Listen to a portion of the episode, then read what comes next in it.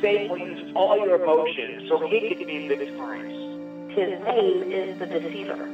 The pastors don't think these things are going on in their congregation. I believe that the devil does exist. Be a disciple and make disciples. And you don't do that by being a passive spectator. Confronting the devil with the overwhelming, almighty, omnipotent power of the Lord Jesus Christ. His power is absolute. He cannot be stopped. Welcome to Confronting the Devil, Fearless Dialogue. Here's your host, Kevin Collier. Thank you, Steve, and welcome to the program. On today's show, our guests include the Reverend Dr. Robert Bennett, Christian warrior Jeff Cooke, and Archbishop Ron Feyl. And sitting beside me here, I'd like to introduce my wife, Kristen Collier. She will be providing prayer and scripture at the top of every program. Thanks, Kristen. This is from Treasury of Daily Prayer from Concordia Publishing House. Lord Jesus, you are the stronger man who plundered Satan's house by casting out demons with your finger and finishing him off by your death on the cross. Blessed are those who hear your word and keep it by their works of mercy and charity, as Satan falls like lightning from heaven when he sees you and us. For you live and reign with the Father and the Holy Spirit, one God, now and forever. Amen. Amen. Martin Luther said that focusing on Jesus prevents heresies. This is from What Luther Says an Anthology, Volume 1. I have found and noted in all histories of the whole Christian Church that all those who have had and have maintained the central article of Jesus Christ in its integrity have remained safe and sound in the true Christian faith. Although they erred and sinned in other respects, yet they were finally saved. How did Luther say that God uses us, weak human beings, to mock the devil? This is actually kind of funny. God places a poor vessel into the midst of enemies. If I were a strong man, I too would be angry if someone wanted to make a fool of me with a wisp of straw. I suppose I would tear the wisp of straw to pieces in anger and would rather have him confront me with a spear, sword, and complete armor, even as mighty Goliath was angry when David dared to step up against him with a staff without armor. 1 Samuel 17:43. So the devil is angry because God intends to tread him underfoot through flesh and blood. If a great spirit were his opponent, he would not be so angry, but it irritates him greatly that a poor carcass, a paltry vessel, should sit there and bid him defiance, a weak vessel pitted against so powerful a prince. Now all this happens, says Paul, that we may know that matters do not depend upon our might, but upon the might of God. So God bids the devil defiance and says to him, You mighty spirit, I shall place a poor weak vessel before you I challenge you to attack him. This annoys the devil immeasurably, hence he goes about as a roaring lion and would love to break and shatter the weak pots and vessels. How did Luther say that we should treat the devil with respect or contempt? Satan may be overcome by contempt, but in faith, not in presumption.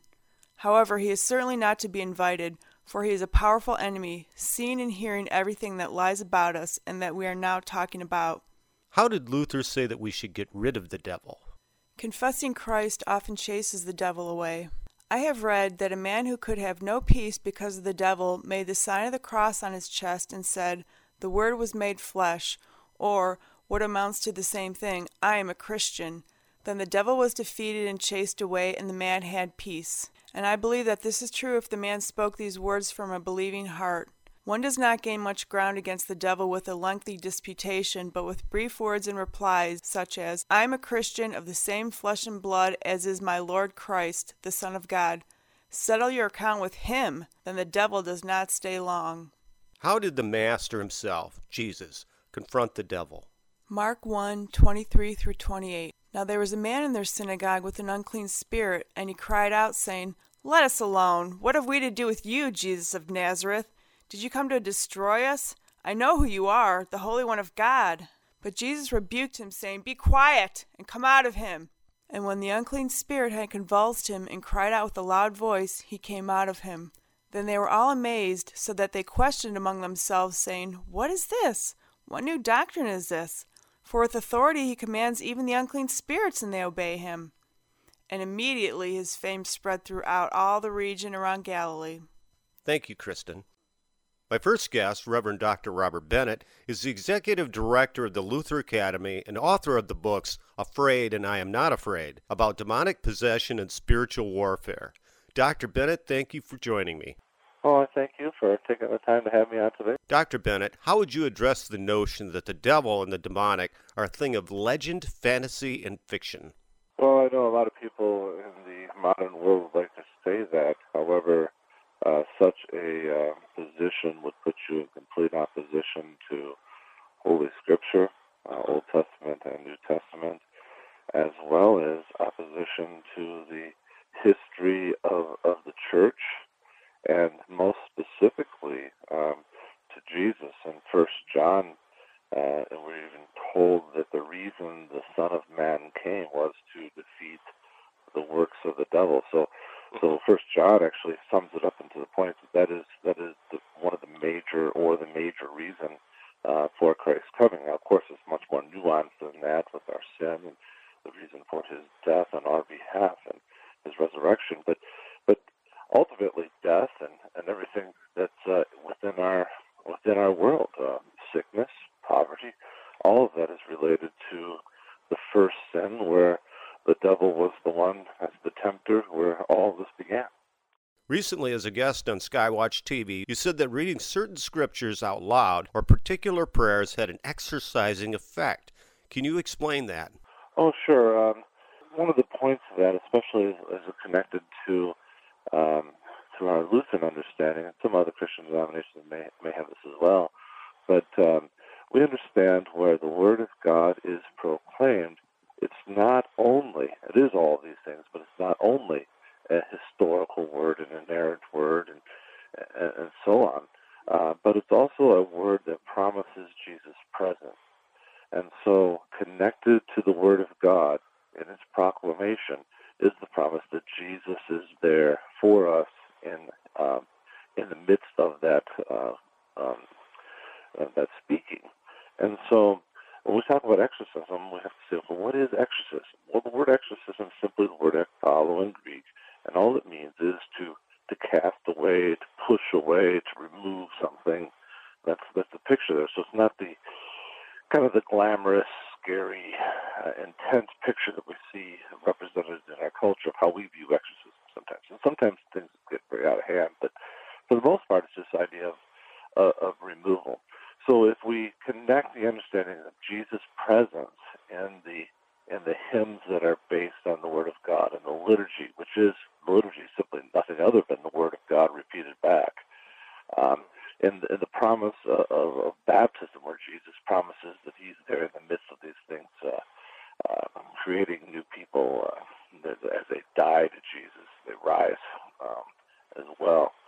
So, in, this sense, we understand the presence of Jesus and the activity of all of these things are exorcistic in nature because, in, in their very nature, they are repelling, uh, pushing away uh, the devil, his demons, and so forth. Dr. Bennett, in your writing, metaphorically, you state baptism is like the title of a car, that Jesus owns the car, that we as Christians are the car. The devil may steal it, but Jesus owns the title. I put that in for a very important reason. I'm, getting ready to start on a third book right now, and the third book is going to be titled something to this effect. It, it always gets changed as it goes, but but fear and lies, unmasking the devil is, is the intention. And I bring this up because of your question. The devil always seems to act um, with some type of continuum between fear and lies. See, after um, the crucifixion, he's really lost his power. He's, he's, no longer that powerful being that we that we see in the, in the New Testament. Uh, John chapter 12 talks about it. You know, now is the time the prince of this world to be ekbaloed, cast off his throne. Speaking of crucifixion, um, so he really loses his power. So now how he operates is he works under this understanding of fear and lies. If I can make you afraid, I can control you if I can lie to you, I can control you. An example you, you mentioned of that car, if somebody was to come and and, and, and look official, have paperwork that looks right, they could repossess that car, drive it away. It's all been a scam, actually even a crime. But it does not change the fact that they now have the car. And so Satan does that with people all the time.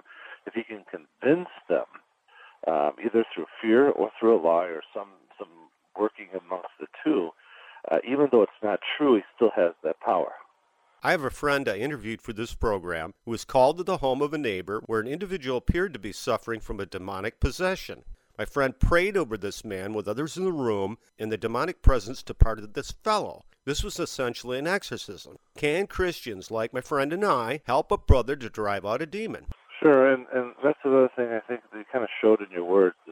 It wasn't really a an exorcism, but and, and so that's somewhat of a conditioning we've been kind of taught through Hollywood and listening to some of the Roman Catholic uh, uh, material that's out there. That you know, what is an, what is officially an exorcism? An exorcism is Jesus pushing away, casting away, removing uh, either Satan, the devil, um, the demons, or or their activity from an individual or place. That's what an exorcism is. That's what we can talk in terms of baptism is an official exorcism. You know, so so we have to kind of change how we think about these things. Now, going back to the individual that you that you mentioned, um, one thing I always make sure I always talk about whenever I'm uh, talking on the topic is first of things first. I am not an exorcist. The reason I say that is none of us are exorcists. Jesus is the only exorcist. So it's always him. Right. So it's his power. So it's his word that removes that. And the person who's who's being used as as the speaker of that power is simply that one who's being used, uh, who speaks those words. Now, uh, normally, uh, I mean, pastors are, are involved in these things because they're trained in them. Um, they're, they're, they're because they're trained, they should be better coped in how to respond to different issues as they come up. But um, in our own uh, hymnal, we, for instance, we have a uh, section for emergency baptism. Uh, I remember as a pastor that if if I had a problem pregnancy and and you know I tell the the, the uh, father you know contact me, I'll do everything I can to get there at the, the birth. But if not, here, right here is the uh, is the baptism for this child, and it's just as uh, effective, effective as if I was to do so, because it's not about me; it's it's the Word of God Right. that's doing it. So in that sense, anyone with that Word of God can be called upon in that circumstance. The, the thing I would worry about, though, is these are things that I've, that I've learned from experience that you want to avoid doing as individuals. These are things that you want to do as, as a team with with some other lay people pastors, just so you're all there and, and with one another rather than kind of running off on your own and doing this kind of stuff. Sometimes we have to. That's just the way it goes. What can the average Christian do if they believe their home is under a demonic presence? Well, I think the first thing they should do is contact their pastor and and make him respond. Um, because that too often what happens is the pastors don't think these things are going on in their congregations because the the people in the congregations aren't going to the pastor and and, and saying, "Hey, I, I need some help here." And, and that second book that I wrote, "Afraid: Demon Possession, uh, Spiritual Warfare in America," there's a number of stories in that book of, of just that. These people who are going through these things that either their pastor didn't know what to do and failed to help, or simply by contacting their pastor, they were able to alleviate uh, problems that they had for years um, just by talking to the pastor and having the pastor uh, work with them on, on some of the issues they had and going exorcising in the home, for instance. Uh, for Lutheran pastors, and I'm sure it'd be for other denominations as well. We actually have we actually have exorcisms in our book, and we don't call them that. They're called the dedication of a dwelling or or a blessing of a home. But in essence, that's what they are. And the center part of that rite is an exorcism of the home. That's what it is. And so pastors have been doing it forever. It's just, you know, we don't say, hey, we're going to do an exorcism of your home because it kind of, you know, makes people a little bit uh, disturbed. Uh, but uh, so if somebody came to me, I'd say, well, how about we go and do a, a blessing of your home? We'll, we'll do that. And, and so there's, there's ways to handle that. I appreciate your time, Dr. Bennett. Blessings to you and your upcoming book. Well, blessings to your um, to your program there. Thanks again, Dr. Bennett. I recently spoke with Jeff Cooke, a friend of 40 years, about a demonic experience he had a few decades ago. It had all the signs of being a demonic possession. I began my conversation with Jeff asking him to recall how this experience unfolded.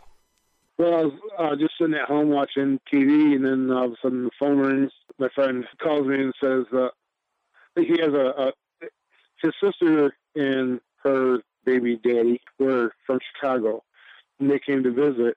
The guy's name was Boule, and he didn't speak any English. He just spoke uh, Spanish. But uh, one night Bob called me, So there's something wrong with Bluey. I think he might be demon possessed or something because he's acting really weird. Then you did what? I uh, got in car. Glad I got in car, went over there. When I walked in, the guy was sitting on the floor against the wall, and his head was back. He was foaming at the mouth. His eyes were rolled back in his head. He was making these guttural, growling sounds, and uh, he'd start, you know, flopping his head back and forth. And we all started praying over him. So I started reading scripture, and he started foaming at the mouth more. We just kept praying, and then all of a sudden, he he'd get more violent in his uh, growling. All of a sudden, it's just like bang, the lights went on in his eyes, and he had no idea what happened. Did you feel anything in the room? Oh yeah, I definitely felt the dark presence. You know, just kind of skin crawly kind of stuff.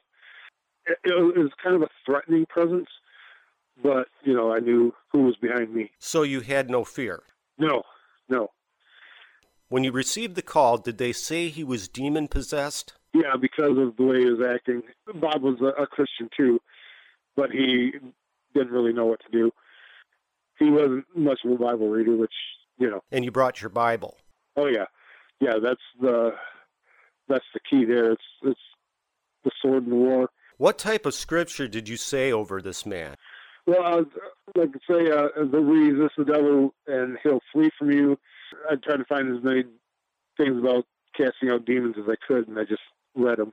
And I commanded him to get out in Jesus' name. How did this man act after this was over? Well, he didn't speak any English, but uh, his uh, girlfriend translated, and uh, he just said, "What happened? Why am I on the floor?" And uh, he had no idea anything happened. He didn't. No, he had no memory of it at all. He didn't feel any possession.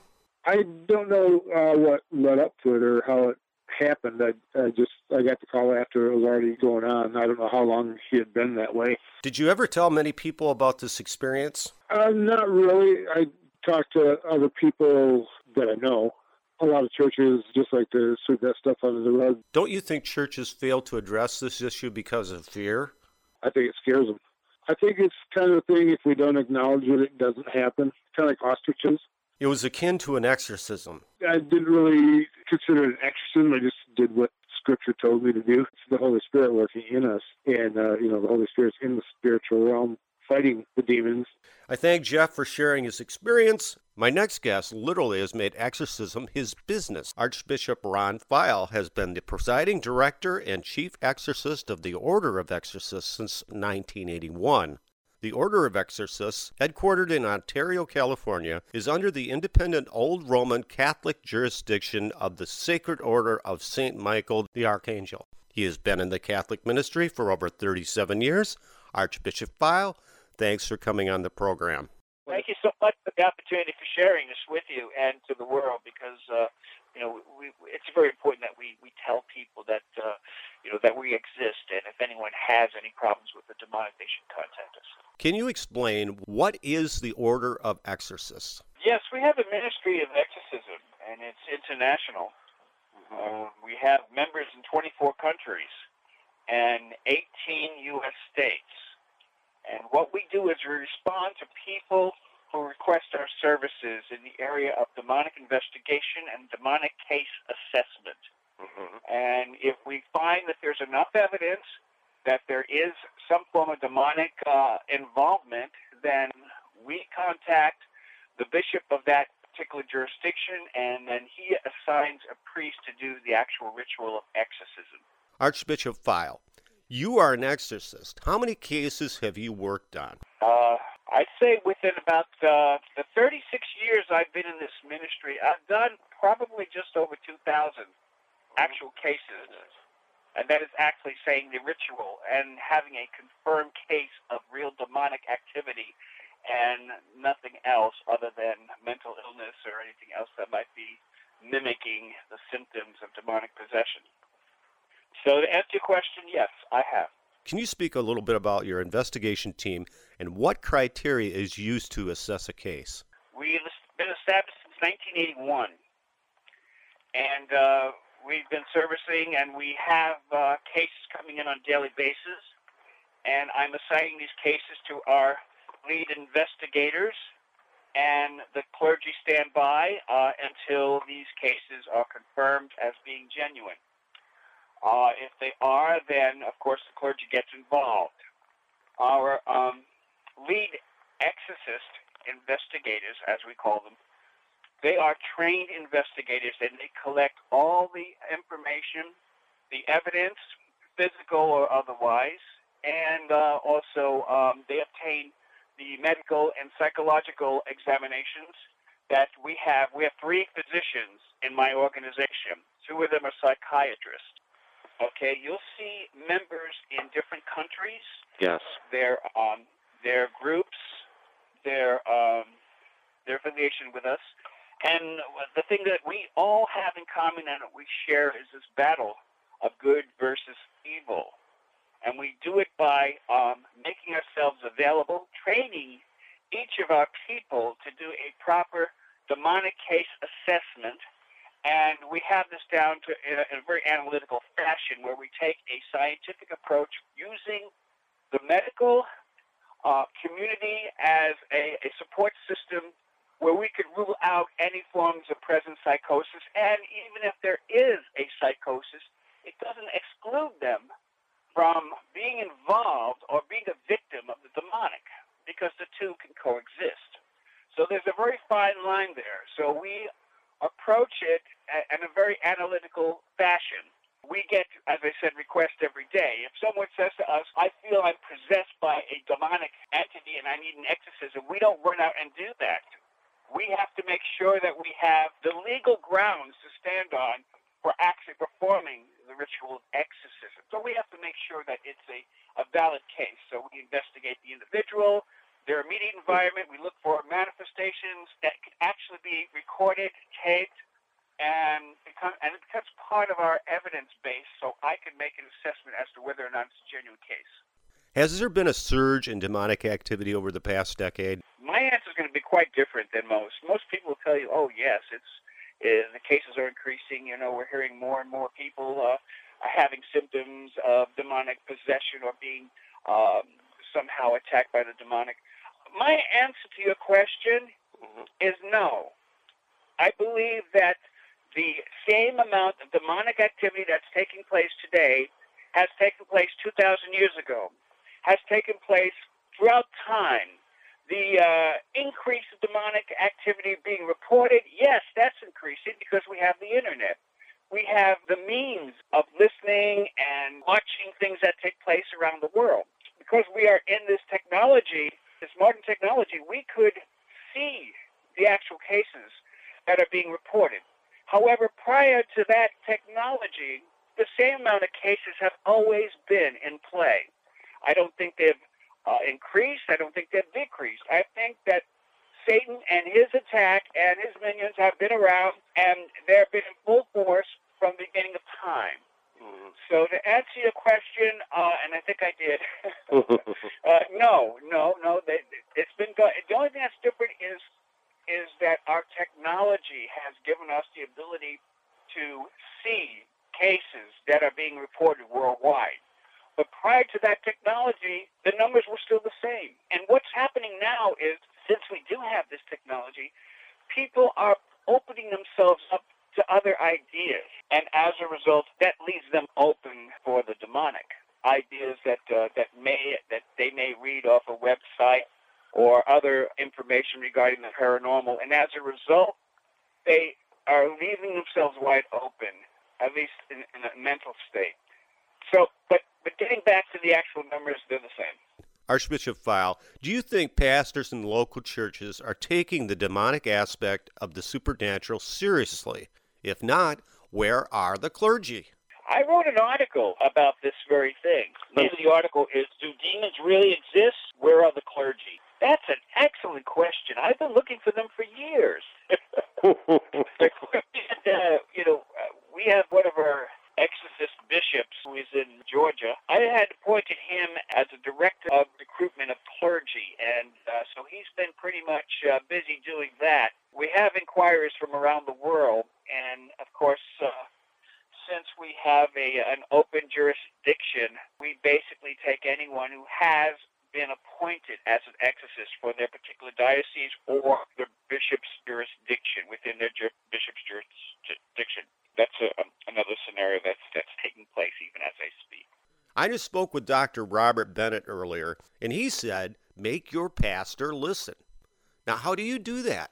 Well, first of all, your everyday quote unquote parish priest or pastor, if they haven't received an actual divine calling from God to do this type of ministry, then they would be out of their league in terms of what to do and how to do it. Anyone could read the ritual of exorcism, but having a divine calling is where the power comes from. It's not the words that are on the page. It's the divine power that comes from God. And when that person who is divinely appointed as a, an, as an appointed exorcist, he could perform the ritual. Our process, and in my organization, we have an analytical approach. Even before we get to that point, we have to confirm that it's not just a sheer matter of, of some form of psychosis, or perhaps maybe even a mental attention where they need to get the uh, the attention of of, of people or, or an organization. There's so many different factors in the human human condition. So what we do is we try to approach it by looking at the person, looking at their background, doing some research about where they live, their house, their environment, what they're claiming to be. So uh, we try to get as much information as possible, and then we convert it into an assessment report, which I review. And based on the evidence, and that is also with if it's a uh, demonic possession or possibly. I also would receive the psychology reports, the medical reports, to make sure that there are other things that we can rule out other than actually having a demonic involvement. So you see, we have to like we approach this in a very analytical process, and we just don't jump out and do and perform an exorcism because somebody says that they have a demon in them because there's too many other factors. If you perform an exorcism on a person who is just has a psychosis, you would feed into his psychic, and as a result, the condition, his condition could become worse instead of better. So oh. we have to make sure that we are dealing with, well, with the genuine, genuine article per se. It, it cannot be something that may mimic the symptoms. We have to make sure the symptoms are truly of a demonic nature, and so we try to use our analytical approach to do just that. This has been very insightful, and I thank you for joining me, Archbishop Feyl. God bless you and all the work that you do. And of note, Archbishop Feyl will return and be the featured guest on an entire program. And one final thing during my interview with Archbishop Feyl, I asked him how Satan exploits communication devices to his advantage. And when I did this, this is what happened. Let me play the raw audio. You know, this is quick, and my response Oh, you're breaking up. Uh, try it again. Let me see if I hear you now. Are you there? If you would, You're breaking up. you call my Could you call me back? I'll hang up and we'll try that. Okay, I will hang up. Coincidence or an example of what I was asking?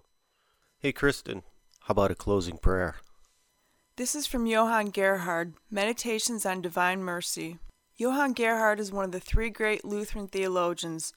After Luther and Martin Chemnitz, Gerhard is the third, after which there is no fourth. This is thanksgiving for Christ's suffering. Truly, most loving bridegroom, to you I am a blood bride. For my sake you poured forth blood so abundantly. Truly, fairest lily, to you I am an injurious and piercing thorn. I placed on you a harsh and enduring load. The weight of this so pressed you that drops of blood freely flowed from your body. Because of your love, Lord Jesus, only Redeemer and Mediator, I will sing psalms of praise to you for eternity. And that wraps it up for this program. I want to thank my wife, Kristen Collier, for prayer and scripture, and our announcer, Steve Matheson. He kicks us off and kicks us out. Warren Cole Smith, Vice President of the Colson Center, will be with us next program. Until next time, remember we can conquer all things in the name of Christ.